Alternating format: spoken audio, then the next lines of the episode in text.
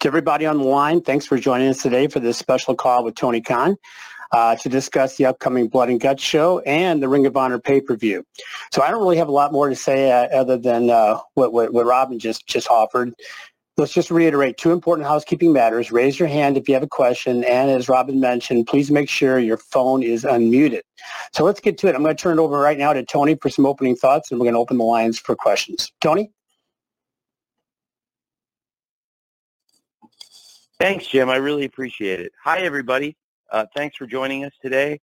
We're ahead of AEW Blood and Guts coming up tomorrow night on TBS and it's a really big week with Ring of Honor, Death Before Dishonor coming up, as well as a big AEW collision in Newark. Uh, should be a great week of pro wrestling. I'm excited to talk about all of it, and uh, please feel free to ask anything about any of those you want to talk about. And with that, uh, Jim, take it away. Thanks, man. All right. Let's go. Steve Fall from the 10 count. You're going to lead us off today, and then I'm going to follow Steve with a write-in question from Nikki Bushi from Women's Wrestling Talk. Steve, you're up. Hey, Tony, it's Steve Fall. I usually ask you about Goldberg, but not today because Blood and Guts is happening in Boston, and I'll be there live. I cannot wait. But with rumors about more pay-per-views added to AEW's lineup, could Blood and Guts be its own pay-per-view? Do you see potential of having that match anchor an entire pay-per-view? Blood and Guts is certainly a pay-per-view worthy event. AEW Dynamite Blood and Guts has been one of our highest rated episodes of the show each of the past few years. So I think we found a really successful formula with that event on TBS on Dynamite. So for now, I think it's a great part of AEW television, but certainly it's the kind of great event that could be a pay-per-view show. I, I think for now it's really a strong part of the TV lineup, at least certainly this year I expect it will be and in past years. Thanks, Steve. Thank you, Steve. As promised, I've got a write-in here from uh, Nikki Bushi from uh, Women's Wrestling Talk, and Nikki, Nikki's question will be followed by Chris Mueller from Bleacher Report. Tony, here's Nikki's question: What would you like to see come out of the feud between Athena and Willow Nightingale, and how will this feud continue to grow the women's division for both AEW and Ring of Honor? Well, it's been a tremendous rivalry between Athena and Willow Nightingale. I thought their first one-on-one match on Ring of Honor television. It was actually the second episode of the new show. Was tremendous. Our first taping, that was really the main event of the first taping. We taped two shows in Orlando, and it was excellent. I thought it was such a strong match that I really wanted to get back to it, and I was very happy they had such a great match in the semifinals of the Owen Hart Women's Cup tournament. It was actually supposed to take place about a week earlier on Collision, and we change it up. And as I talk more about Ring of Honor, Death Before Dishonor, and some of the changes we've made along the way, uh, that was one thing that um, probably held us up from announcing the match a little bit sooner than I would have liked. But I wanted to make sure Willow was going to be okay, and we gave Willow some extra time to recover because in her match uh, in New Japan Independence Day on July 5th, she got rocked in a match against Giulia, and uh, whenever somebody um, is having any kind of head symptoms after a hard-hitting match, you want to give them some extra time to recover and make sure that they're good to go. So I, there was no certainty that Willow was even going to participate in the semifinals, let alone go on to win the entire tournament this past week. So uh, I thought Willow versus Athena on Friday night on Rampage was an excellent match, and Willow, of course, went on to win the entire tournament, beating Ruby Soho Saturday on Collision. And coming out of this great weekend for Willow, and given that the series is now even one to one, I thought it was great for Willow to put out uh, really a, a, challenge to Athena. And for me, I, it was a match I certainly wanted to make. So now, given it's one to one, I think the rubber match this Friday night on Death Before Dishonor is going to be excellent. Um, I again, I would have liked to have probably announced it a little sooner the way the bracket was originally drawn up, but it's been an amazing, amazing rivalry through the first two matches, and I'm very excited about the rubber match this Friday night, and we'll see where the rivalry between Athena and Willow Nightingale goes from there. Both of them are great, very decorated champions in wrestling now with Athena as the longtime Ring of Honor Women's World Champion and having a dominant reign so far. And Willow's on this amazing run.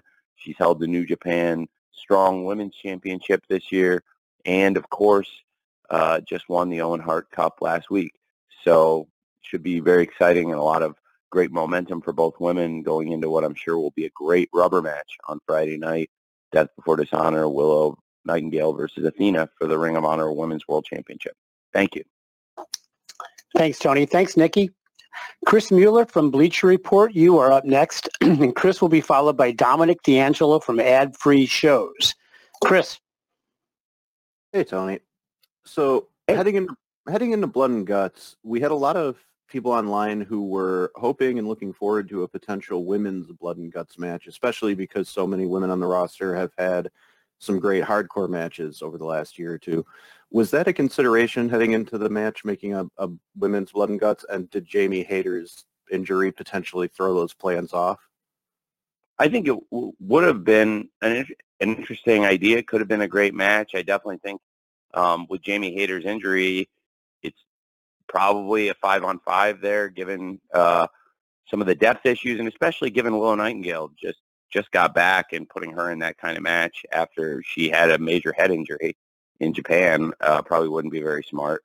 And um, we've had some other major injuries there, and I think uh, if when there was some fan momentum for that idea, I think the Outcast versus uh, Jamie and Britt and a number of others was really running red hot, and um, I think Jamie Hayter was a big part of that. So yeah, I do think um, some of the momentum for that you know, when Jamie Hayter was running hot as champion, um, was there.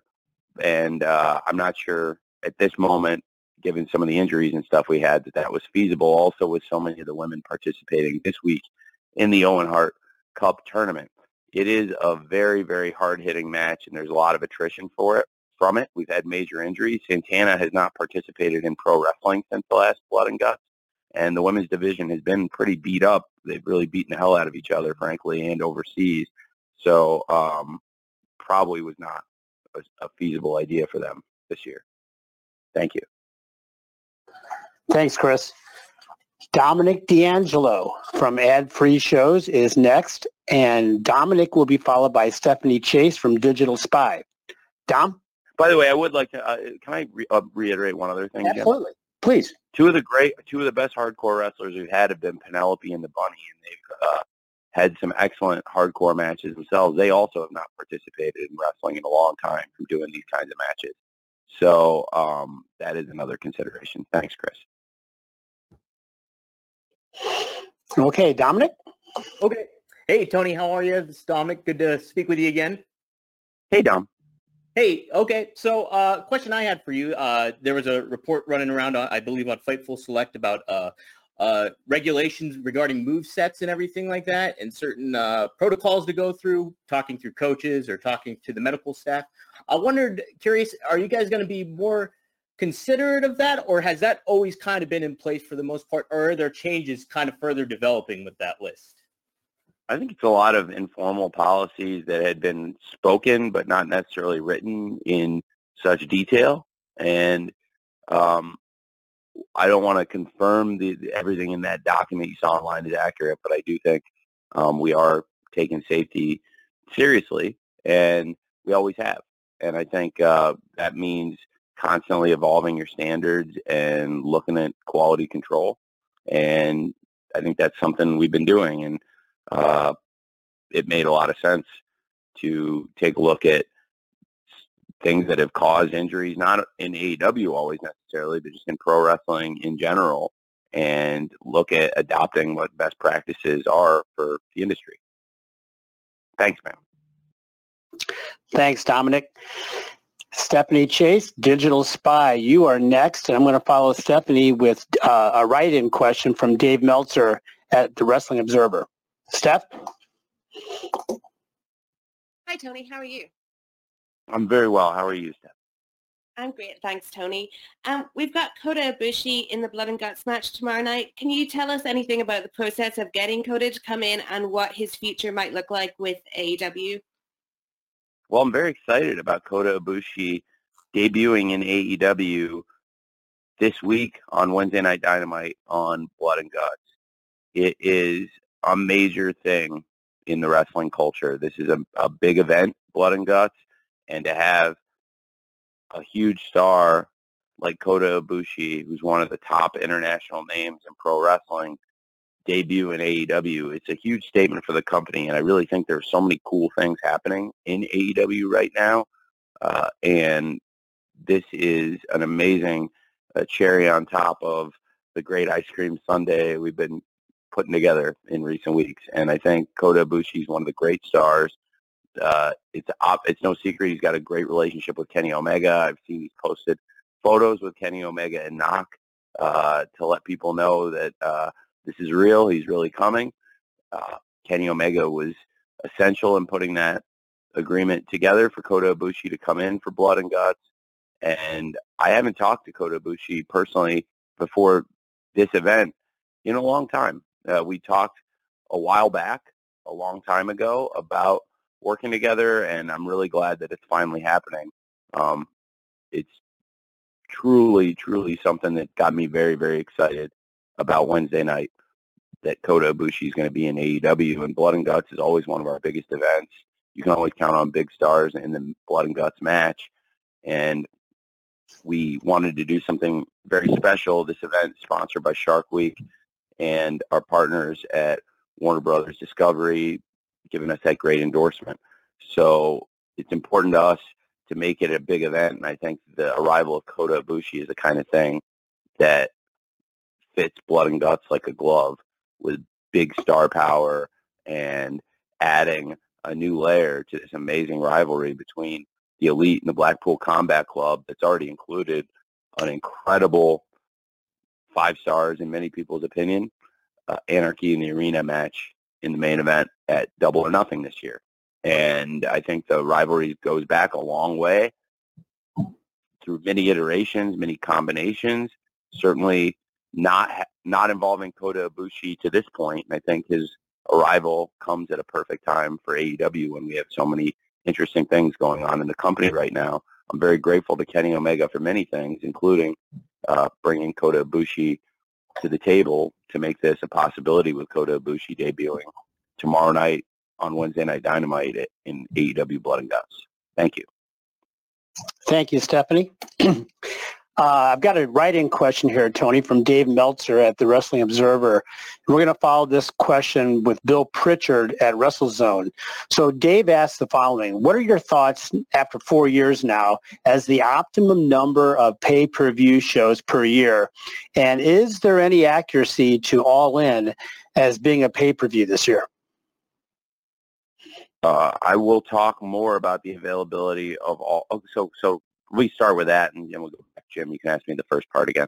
Um, I will confirm in due time and soon the details about AEW All In. It will take place on Sunday, August 27th.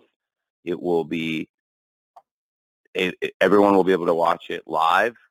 It will be uh, taking place in the evening UK time, which means in the afternoon on the East Coast and uh, in that late morning slot on the West Coast. I know it's a viable slot for exciting live sports programming because it will be a very similar slot to where the NFL would run. Obviously, this will be uh, a couple weeks before NFL football kicks off by design, honestly. And it is a great bank holiday weekend in the UK, so it'll be a great spot in prime time in the UK and uh, here in the U.S. It'll be airing in kind of that 1 p.m. Eastern, 10 a.m. Pacific Sunday NFL window, which I think is a great spot. And uh, as far as the availability of it, we'll talk more about that with our partners, but we've got a great relationship with Warner Brothers Discovery, and typically our pay-per-view events have run through Bleacher Report. Uh, and as for the international carriers on this and uh, the availability of certain replays and things like that, uh, there'll be more to come. But uh, I do see this as one of our biggest events, commensurate with our biggest pay-per-views, and we'll tell you more about it very soon. Okay, Tony, Dave's other question was, what are your thoughts uh, after four years now of doing this as to the optimum number of pay-per-view shows per year? Well, I think it's evolving. It's a great question. Uh, I don't know if Dave's on the line to get into a discussion about it, but Dave has generally and been one of the leading experts on wrestling business economics and has written an extensive amount on the history of pro wrestling and the revenues and business cycles and things people have learned. I believe no wrestling company that has ever expanded its pay-per-view calendar due to demand and economics has ever regretted that decision.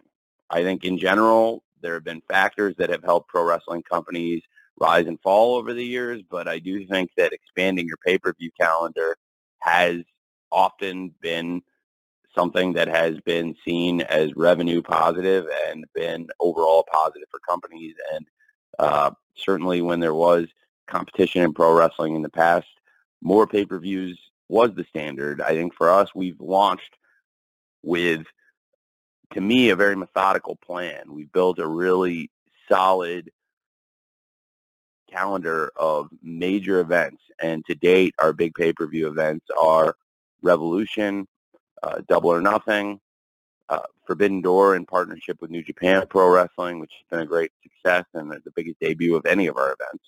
And now we've got, of course, All Out and Full Gear. Now All In comes into the discussion as well. So now we're talking about six major events, and again, uh, we'll talk more about All In, but six events that are certainly at least pay-per-view worthy events uh, at a minimum. And as for expanding the calendar even further, it's something we've talked to Warner Brothers Discovery about, and it is something everybody believes could potentially be revenue positive. Um, so I think that's something to certainly consider, but I'm very happy with what we built. And I think, you know, when people look back through wrestling history, it had been a long time since anybody had had the kind of success as a challenger brand we've had really since the 1990s uh, that anybody has had the kind of numbers we've put up on pay-per-view as a challenger. So uh, it's something that I'm thinking, obviously you could probably tell from the length uh, of this answer and some of the things I'm saying, it's something I'm giving a lot of consideration to. All right. Thanks, Tony. Thanks, Dave, for the question. Um, Bill Pritchard from WrestleZone, you are next, and I'm going to follow Bill with a write-in from Kimmy Sokol from the Pop Break. Bill.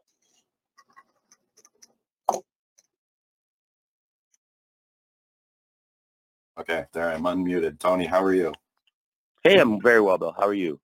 Good. Uh, so I wanted to ask about uh, the Death Before Dishonor main event. I know uh, the injury to Mark Briscoe is unfortunate, but that leaves Claudio without a challenger, and there's a lot of speculation that perhaps the Blood and Guts match will play into that. Maybe one of the participants in that match will be Claudio's opponent. Can you talk about the accuracy of that, or maybe just what the plans are as far as announcing that match for the, the, the world title match for Death Before Dishonor?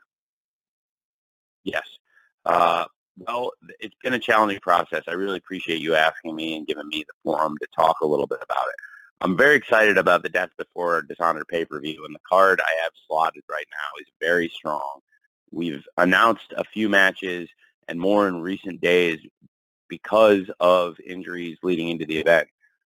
I've had to make changes upon changes, and it really started when I did something I felt very strongly about it wasn't my first choice, but it was the right thing to do. And that was when I let Eddie Kingston go over and participate in the G1. And I sat with Eddie and Rocky in my office in Orlando.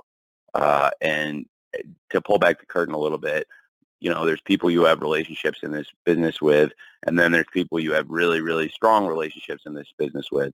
And Eddie is one of the latter for me. And he's uh, more more than somebody I just work with in wrestling. He's uh, he's a good friend, and I really care about him and his well being. And it's one of those things that I know very well, and I feel like wrestling fans know, and everyone feels like even if you don't know Eddie personally, like you kind of know him. He's just a very relatable person, in my opinion, and it's what part of why he's such a compelling wrestling personality. I really love Eddie, and he really wanted to go over and participate in the G1. So it involved a major pivot from some of the things we've been doing because I think Eddie had been a major focus and a major direction, and certainly uh, Eddie and Claudio, their rivalry and uh, the hatred they have for each other is far from over. Claudio's been a dominant champion, but certainly I would love to see another match between Eddie and Claudio at some point.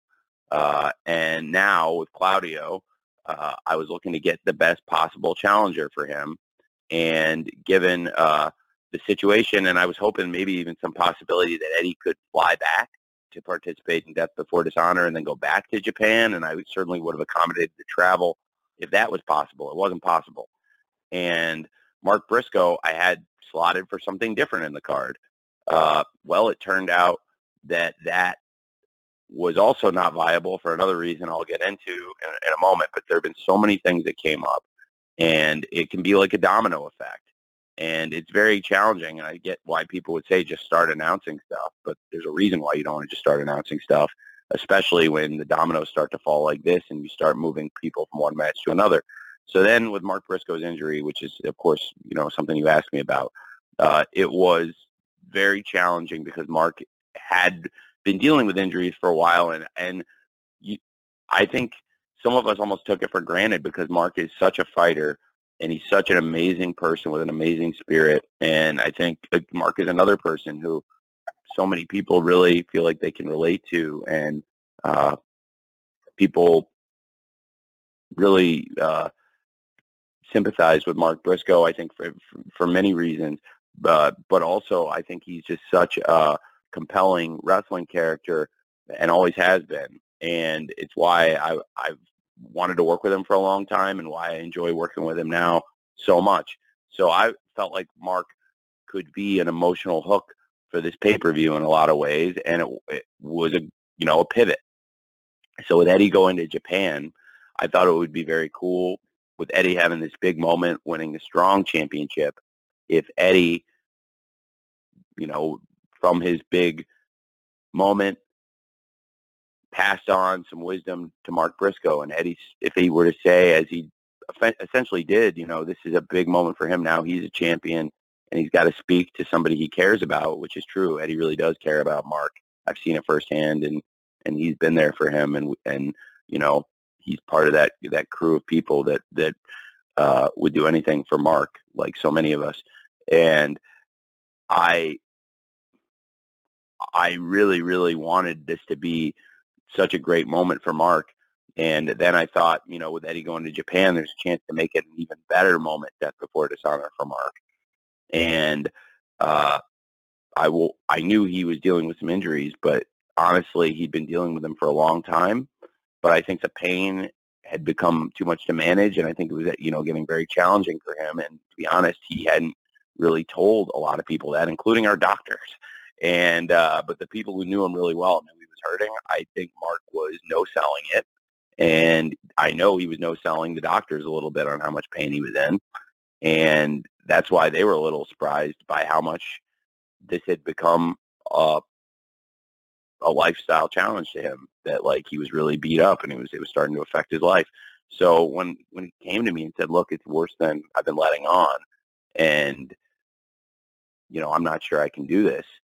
Well, uh, that meant changing everything. And uh, we had shot a lot of stuff when we went to Mark. We had shot weeks of promos. Claudio went on a training sabbatical for Blood and Guts. He'd been in Switzerland. So we had shot weeks of promos and put all the pay-per-view materials together with Mark. But if Mark Briscoe comes to me and says he needs something, I'm going to do it no matter what it is. And if he needs time to heal up, and needs me to pivot the pay-per-view, I'm going to do that for him without question. I do that for pretty much anybody, but I'll do it with a smile for Mark Briscoe. And so that meant changing pretty much everything again.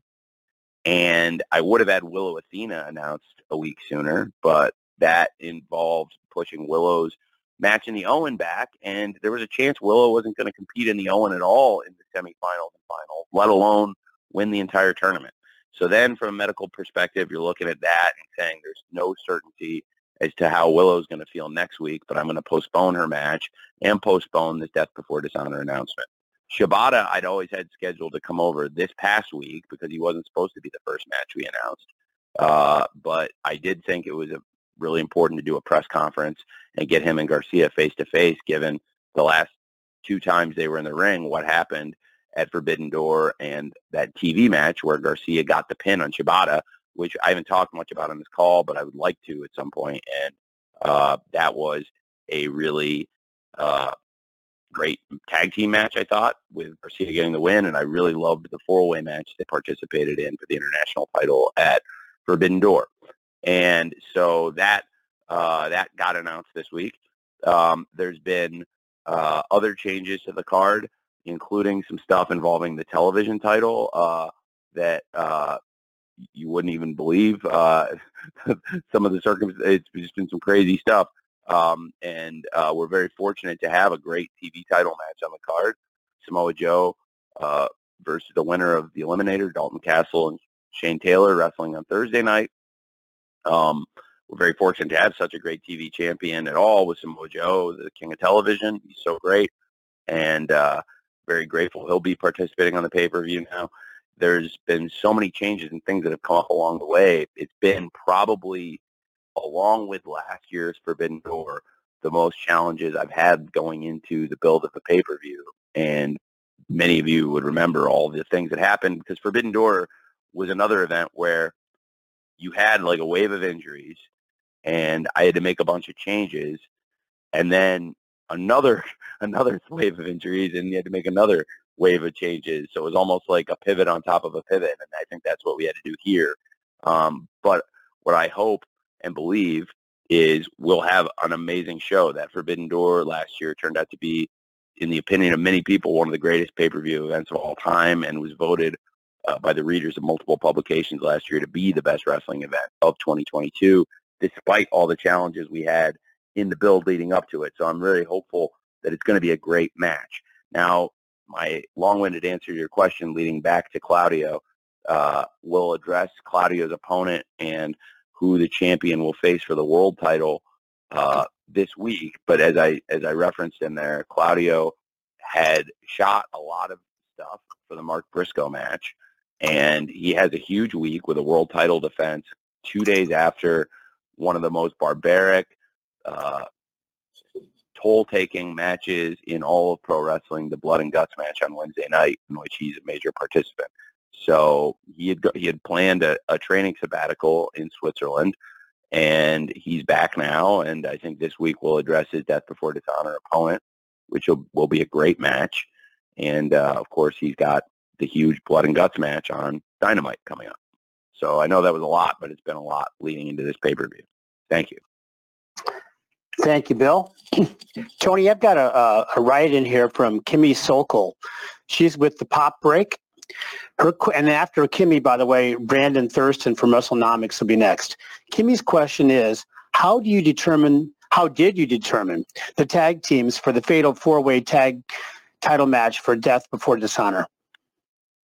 Well, I don't want to. I, I, I, first of all, I, I try to avoid. I think uh, the fatal uh, is a uh, is a WWE term, but it's a four-way match. Uh, so uh, it, yes, the four teams, that's another great one. It's so funny that's the question, Jim, because that was like as I was finishing up that last answer, there was one thing I thought I wish I'd referenced in there, and I didn't. And then you just teed me up with a great question to answer it. So thank you both for that. Uh, the four-way match is another thing. As we've been doing the shows, there have been some challenges along the way. I think the Kingdom have been an amazing team in the tag team division. I thought they would be great to participate, and they picked up some big wins on Ring of Honor TV recently. Uh, Best Friends have participated on a number of Ring of Honor shows before I owned the company and uh, a number of the TV shows in recent months and have done very well. They're one of the top tag teams in the world, and they've had a great rivalry with the Lucha Brothers. And the Lucha Brothers, of course, are great champions. I think it's tremendous for us uh, to have such big stars as champions. Uh, going back to some of the things I've mentioned, there have been a couple of things where we weren't able to get both Lucha Brothers at times on certain tapings, which is why you've seen them wrestling at times as singles. Uh, some of that was due to some of the challenges of taping the Ring of Honor on Saturdays when there's a lot of Lucha Libre shows that they had committed months in advance to. Uh, now, some of those commitments are changing, uh, and the Lucha Brothers are two of the greatest stars in all the world and great tag team champions uh, of any company, and of course, great representatives for Ring of Honor and Aussie Open. So, with all the stuff with injuries, I mentioned some stuff with uh, people where I was held up from making a match, uh, maybe, but then it turned out great, and now it's uh, worked out for the best with Willow coming back from the injury and winning the Owen Hart Cup, and now challenging Athena for the world title in the rubber match. Of course, injuries are going to keep Mark Briscoe out of Death Before Dishonor, but one very cool thing that was not a certainty is Mark Davis healed up. And Kyle Fletcher had been wrestling some singles matches and teaming with other members of the United Empire in both AEW and Ring of Honor. And Kyle Fletcher was doing great, but Aussie Open is also one of the top tag teams in the world. And very happy for Mark Davis that he's come back from his injury. And Aussie Open, when we launched this new Ring of Honor TV, they were one of the featured teams. They had some great matches. I think one of the best matches we've had on the ROH TV has been Aussie Open versus Matt Sydal and Christopher Daniels, which the former World Tag Team Champions of ROH, which was a great match. And uh, I thought all four teams would be perfect for this four-way match. And uh, when we got the clearance that Mark was good to go and Aussie Open were cleared to participate, uh, they had been one of the top teams on the ROH TV before the injury, so I thought they would make perfect sense. But again, that was a match I would have liked to have been able to announce sooner, but I think it made sense to wait until uh, I was sure Mark Davis was going to be able to participate. So uh, there have been uh, a few things that have worked out for the better on the show, but overall with uh, injuries and and some of the circumstances and even you know a choice I made to let Eddie go to Japan, and and I, it's one of those things where you know I feel like AEW, Ring of Honor, and New Japan are so closely tied together in an ecosystem of wrestling where Eddie making that trip to Japan is going to be good for everyone, especially him, which is, to be honest, in that situation, what I care about the most. And that he's going to come back, I believe, stronger, pun intended, uh, and in a in a better position than when he left. And you know, we'll still have a great death before dishonor, and and Eddie will be back, Mark will be back, and uh, in this case, Mark Davis is back. So that is uh, kind of one of the reasons why uh, that match came together as it has. I think all three of the teams that have been healthy uh, are great teams to participate, and three of the top teams, and now Aussie Open is back too. So it should be a great match. Thanks, Tony. Thank you, Kimmy, for that question. Brandon Thurston, WrestleNomics. Brandon, you're up next, and Brandon will be followed by Jim Varsalone at the Miami Herald. Hi, Tony. Thanks again for your time today. Hey, thank you. Thanks for talking to me today. So the the rating just came out for Collision and Battle of the Belts, and the ratings seem to, to have been pretty good for you know it's a three hour block of TV for the first time I believe in AEW history. It, it got me to thinking if would you be open to a third hour of Dynamite? I know you, you said in the past when Rampage was coming out that there was discussion about a third hour of Dynamite, but that you didn't want to do it. And I understand there's a stigma around a three-hour wrestling show because of Raw and people thinking you know that's too long for a wrestling show. But in terms of thinking how to maximize the best ratings for AEW to the network. If I, I would think question. a third, I would think a third hour Dynamite would do a better rating state than, than Rampage is doing. So is that something that, that you would be open to in this, this next TV deal maybe? Well, it's an interesting question. It's something I'd have to think about a lot. Um, well,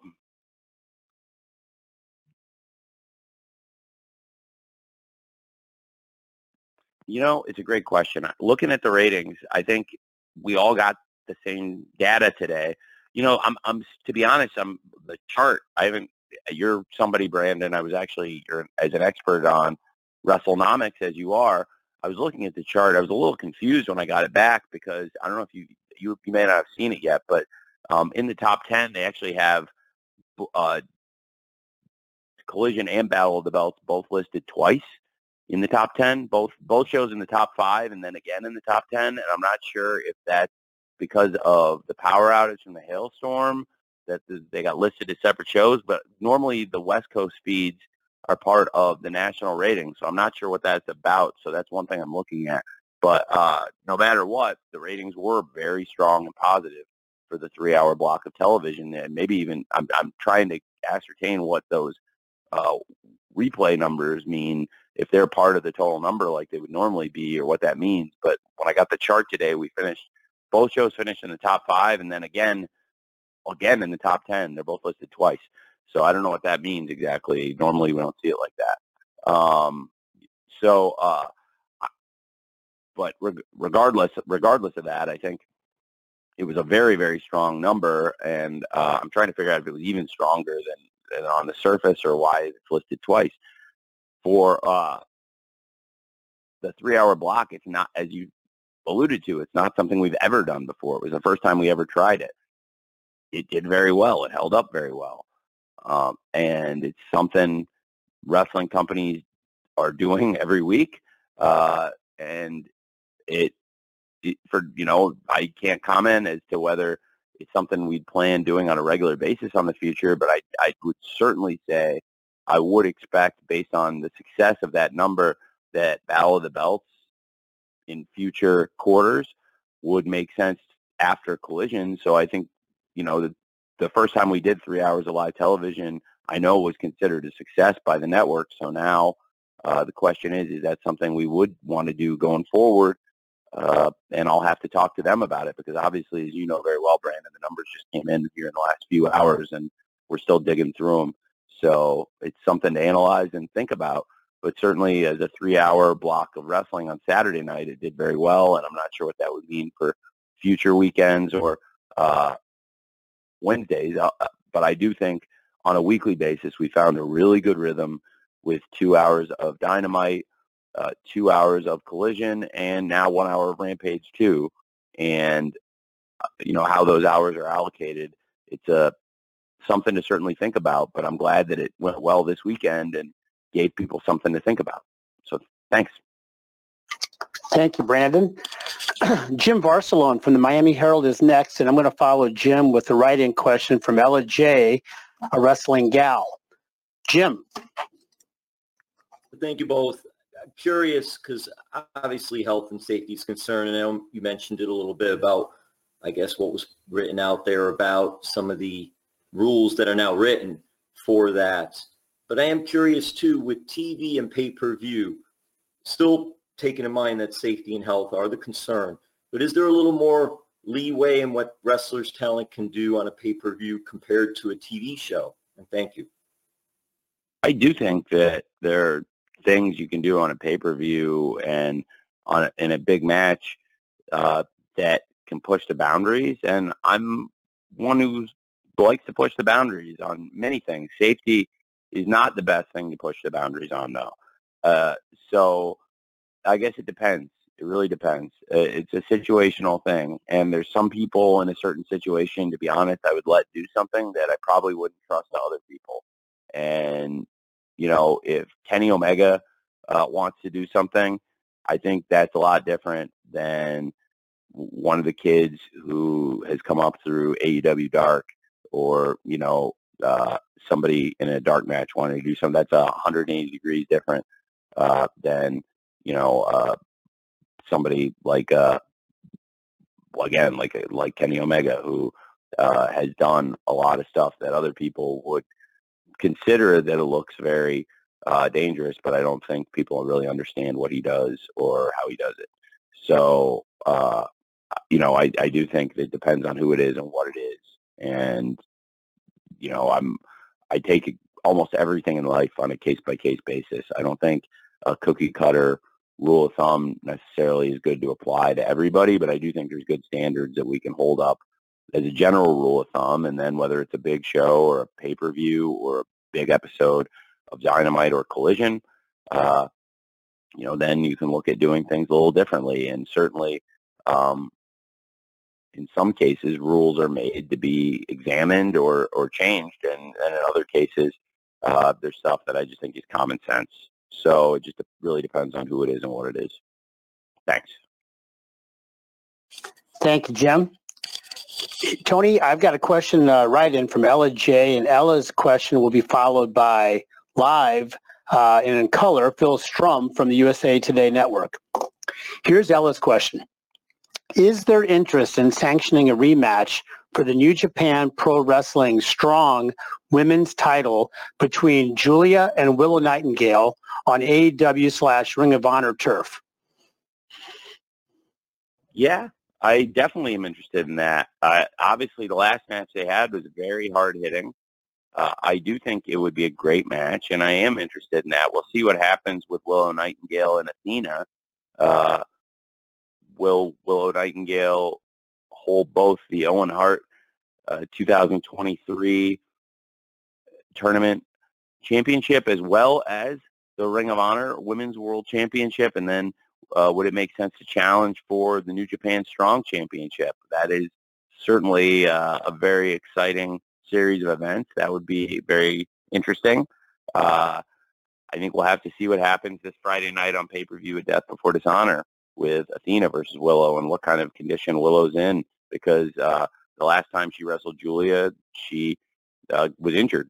And, you know, she's got to get out of this match in one piece with with Athena, who's one of the most dangerous wrestlers in the sport. So I think, uh, you know, and I say that uh, obviously the you know the persona of Athena. I think uh, is a, a knowing her, she's an incredible professional. But um, I do think you know it's going to be a great hard hitting world title match at Death Before Dishonor with Athena versus Willow, and we'll have to see where both women are at coming out of that. I think Giulia would be uh, a great, great wrestler to come in to either Ring of Honor or AEW, and I do think uh, Giulia as the New Japan strong women's champion uh, is somebody that certainly would be interested in having wrestling with us here. Thank you. Thank you, Ella. Phil Strum from the USA Today Network is next, and Phil will be followed by Kevin Kellum from Sportskeeda. Phil. Hi, Tony. Thanks for doing this. Thank you. Uh, I've been enjoying Ring of Honor. Uh, you have some talent who have been mostly exclusive to Ring of Honor, the Kingdom, the Righteous, Stu Grayson, Blake Christian, and others. Do you intend, as this evolves, to kind of keep it that way? And do you think that there's kind of an opportunity to develop talent and acts through Ring of Honor and even maybe some of your partnerships with some of the independent companies? Thanks. It's a great question. I think there is benefit to having some people appearing regularly on Ring of Honor, but I'm also looking to cycle it and people doing really well in Ring of Honor. It may make sense for them to stay there and continue doing what they're doing and keeping that momentum that they have. Uh, but then if spots in AEW open up where we could use them, I think it's very exciting to have that kind of flow. And that's why I want to manage that ecosystem. And I work really closely, as I mentioned before, with New Japan, and I really believe what we've built now in the partnership is a system where with AEW and Ring of Honor, we host a lot of talent from New Japan. Uh, we've talked about how Willow has been New Japan Strong Women's Champion. Now Willow's challenging for the Ring of Honor Women's World Championship. Shibata uh, I've talked a little bit about him on this call, but Shibata is such a huge part of Ring of Honor now as the pure champion, and he's been great. He's stepping into the ring with somebody who's got a massive week. We're going to see Daniel Garcia on the Blood and Guts Dynamite. He's got a huge match teaming with Sammy Guevara against MJF and Adam Cole. I think it's really interesting dynamics with both teams. And Daniel Garcia also has this incredible opportunity to regain the Ring of Honor Pure Championship. He holds a win over Shibata. I think this is a very compelling match. The press conference got very heated this past weekend. It's been great to have Shibata here in our locker room. And, you know, every match he has, I never want to take it for granted. Given what he's been through and everything he's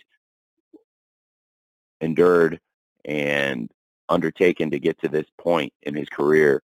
And it is a very important match, I believe, in Ring of Honor. It's an important match to me personally. And I think uh, there is a special identity to this new Ring of Honor, but it also is part of, as I said, an ecosystem with AEW and New Japan where wrestlers can come in and out, flow, work with each other.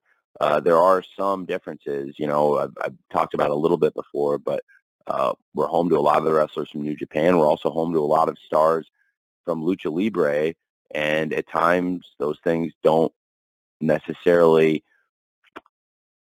uh, work together. and so uh, it means uh, being flexible and building the cards and sometimes having to make changes uh, to accommodate your partners as best you can.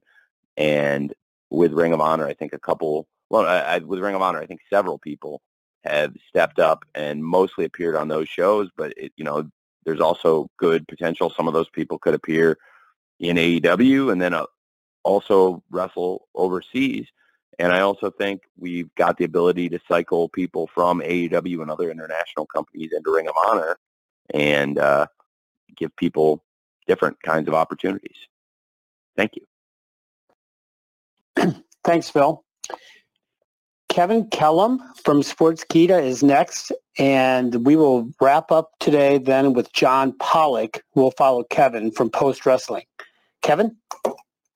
Thank you for the time. Uh, Tony, uh, obviously Blood and Guts, Death Before Dishonor, huge shows, and then they really set the path as we head towards London and Wembley with All In, followed by All Out. So much to look forward to. A very big period here all in. This is the the biggest event you guys have ever produced live as a company. Uh, massive event, going to be a lot of fans, a lot of expectations, and then you have All Out, which is the biggest annual event. Can we talk about how fans can expect more than they're expecting with these events? People are talking dream matches, all these different things. Obviously, you can't give anything away at this point, but what can you talk about the scale of this event leveling up to those big fan expectations? Well, the event is certainly the biggest in AEW's history, and I think All In is already based on every business metric available at this point. All In is already one of the biggest wrestling shows in the history of the world. It stands currently over a month away from the event without any of the matches yet announced as we really, I think, should get through this week, get through blood and guts, and see where we stand as a company with so many huge matches ahead this week across uh, Dynamite and, uh, of course, going into Collision this week, and we'll have uh, another exciting weekend planned. I think uh, in the coming weeks, the all-in card is going to take shape. It's going to be very exciting. And I believe at this point, it's fair to say the interest in the card based on the interest in AEW and our debut show in Europe, our debut show in the UK, and of course our first time in London. Then uh, it's it stands uh, that currently the show is only alongside a few of the very highest grossing WrestleMania events all time as one of the top few wrestling events in the history of the planet. And that is very, very awesome for AEW. I think it's uh, speaks so highly of the interest in AEW, particularly in the UK, where AEW has been the number one wrestling company on television for a long time. And for us to become, in many ways now, the industry leader in the UK, that is a huge step for us as a wrestling company, and we can continue to take those steps and plant our flag around the world. But this one is very special to me because London is a home to me, and it's really one of the most important cities to me in my life, and it's one of the most important cities I think to everyone in the world.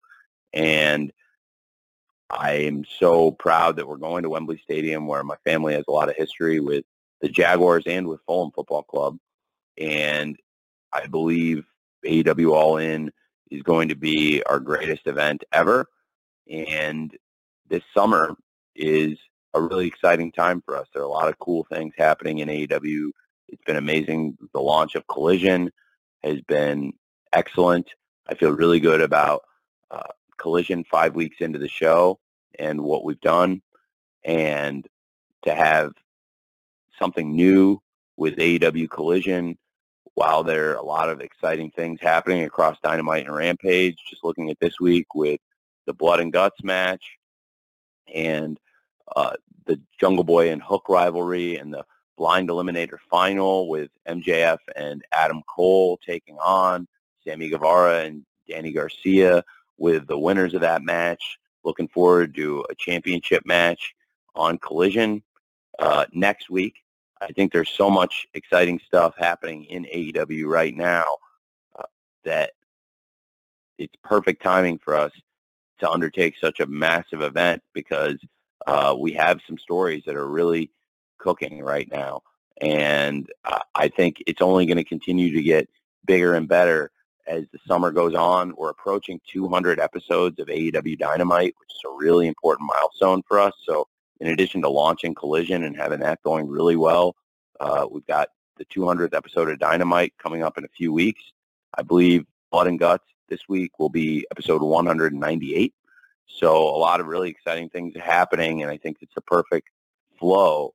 And I really do believe a lot of stuff is clicking now and will continue to click, and I think we're going to heat up and get really hot going into All In.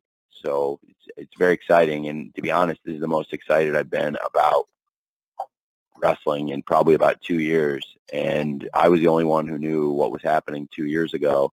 And it ended up being a really exciting period for the company. And uh, I think there have been a lot of injuries and external challenges uh, to help us get back to that kind of a point. And this this event certainly is the biggest event in the history of our company and bigger than anything we've ever done before. And I think commensurate with that, a lot of the stories are starting to heat up and will continue to heat up in the weeks to come. And so that's something I'm really excited about. And, you know, uh, that is an honest statement. This is the most excited I've been about wrestling and the stuff we have lined up and are about to do in two years. And two years ago, that was a really exciting period in wrestling. And I think we have the chance to do some exciting stuff here in the weeks and months to come. Thank you. Thanks, Kevin. Uh, let's squeeze in the last one as we promised, John Pollock from Post Wrestling. John, you're going to bring it home. Hey, Tony. Uh, we haven't heard from Bryan Danielson since Forbidden Door, and that was about an hour after his arm injury. So I was just curious if there is any update. He had thrown out that night the timetable of six to eight weeks, if that's still a shooting target or if it's a bit more serious than that. And as well, while injured, is he still contributing to the shows with consulting and throwing in other ideas? It's been a little bit worse than I think anybody anticipated. I don't want to put an exact timeline on it, but uh, Bryan is uh, in the process of recovering, and we can get into more details on it at a later date. But he's um, still engaged with me, and I talk to Bryan on a very regular basis. Uh, he hasn't been traveling to the shows and uh, coming to the meetings in person, but I still touch base with Bryan all the time, and uh, he's one of the people I'm closest to. I think for many reasons, and uh, he's one of the most intelligent people I know. So I always like talking to him about ideas and thoughts, and we really miss him. I think uh, it'll be great when he comes back. Certainly, he would have been a tremendous participant in this blood and guts, but I do think there's so many exciting things happening right now, and it would be amazing if Bryan was in the match, but I do think uh, there's been this incredible silver lining, and uh, it came in the form of the Hammer Pac, and he is back, and it's great to have him back. And I think this was a great opportunity to bring Pac back not long after he had recovered from his injuries. And uh, as soon as we possibly can, we'll get Bryan back in, and, uh, and uh, even if it is a little bit longer than six to eight weeks, uh, he's rushing to get back as soon as he possibly can and pushing. And uh, nobody works harder on their body and themselves than Bryan does. So I have full confidence that Bryan will bounce back from this as soon as he possibly can. Thank you, John, and thank you, Tony. That is it. We're now at the end of our time. Tony, any closing thoughts? I do have a couple, Jim. I really appreciate everybody being here. Thank you very much for taking the time to talk with us today. Uh, Death Before Dishonor, it's available on cable, satellite, uh, Bleacher Report. Also, this event will be available for the first time ever on watchroh.com, where people also watch the TV for the Honor Club.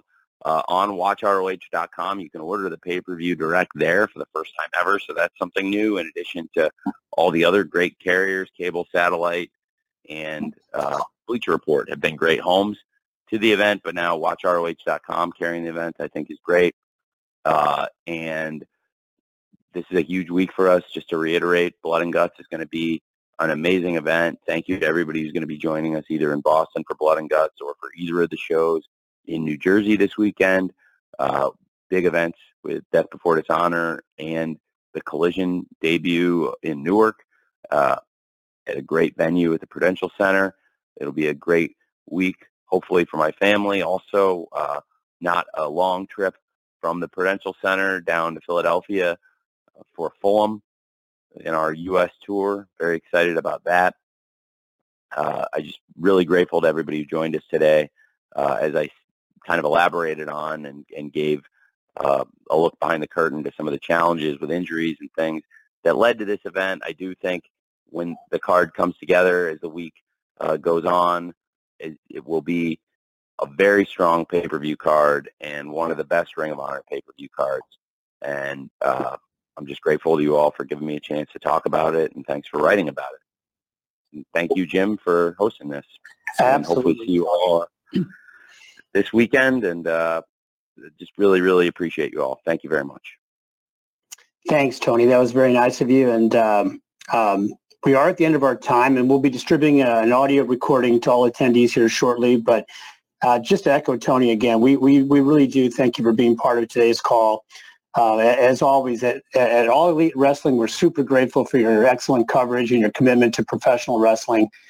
And we're looking forward to having you join us for Blood and Guts tomorrow night or Ring of Honor on Friday night or both. So with that, uh, we ask you to have a great day and we'll see you down the road. Cheers all.